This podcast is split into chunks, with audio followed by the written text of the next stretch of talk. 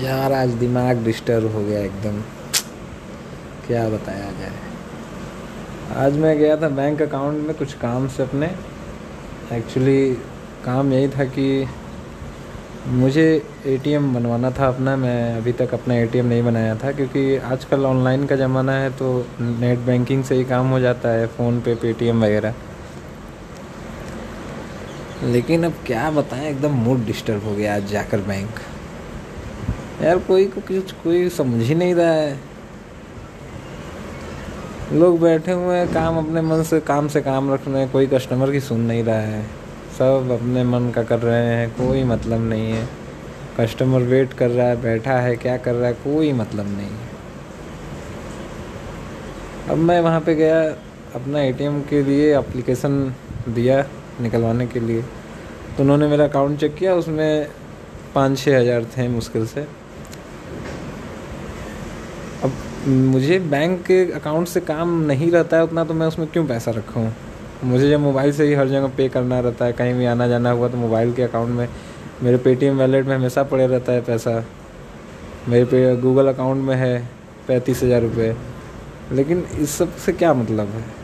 मेरे अकाउंट में पाँच हज़ार है, चाहे पाँच लाख रहे। लेकिन आप बोल रही हैं कि पैसा ही नहीं है तो एटीएम बना के क्या करोगे? ये कोई बात हुआ? मेरा अकाउंट है, मेरा पैसा है, मेरी मर्ज़ी मैं ए एटीएम बनवाऊँ चाहे ना बनवाऊँ। आपको जो कहा जा रहा है वो आप करो ना। आप मुझे उल्टे राय दे रहे हो कि ए एटीएम नहीं नहीं बनेगा, पैसा ही नहीं है तुम्हारे अकाउंट में, इतने कम पैसे से एटीएम नहीं मिलता मैं अरे।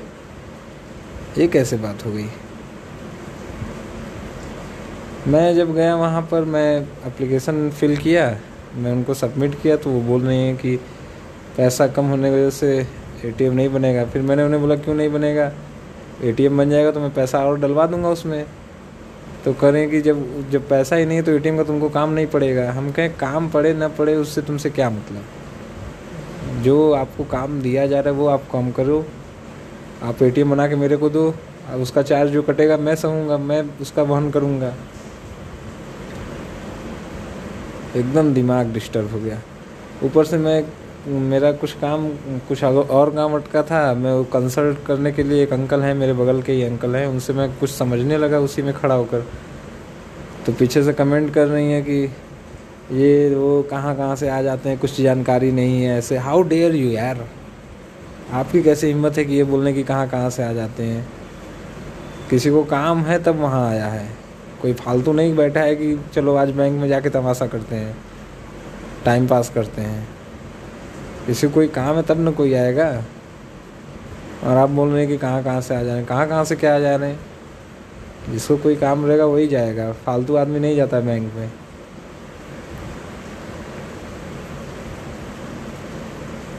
और यहाँ हम लोग पढ़े लिखे, पढ़ लिख कर ही यहाँ तक पहुँचे कि आपके पास आप आ रहे हैं, बैंक में बात कर पा रहे हैं। अनपढ़ गवार लोग को तो आप तो ऐसे ही धुरुक के भगा देते होंगे।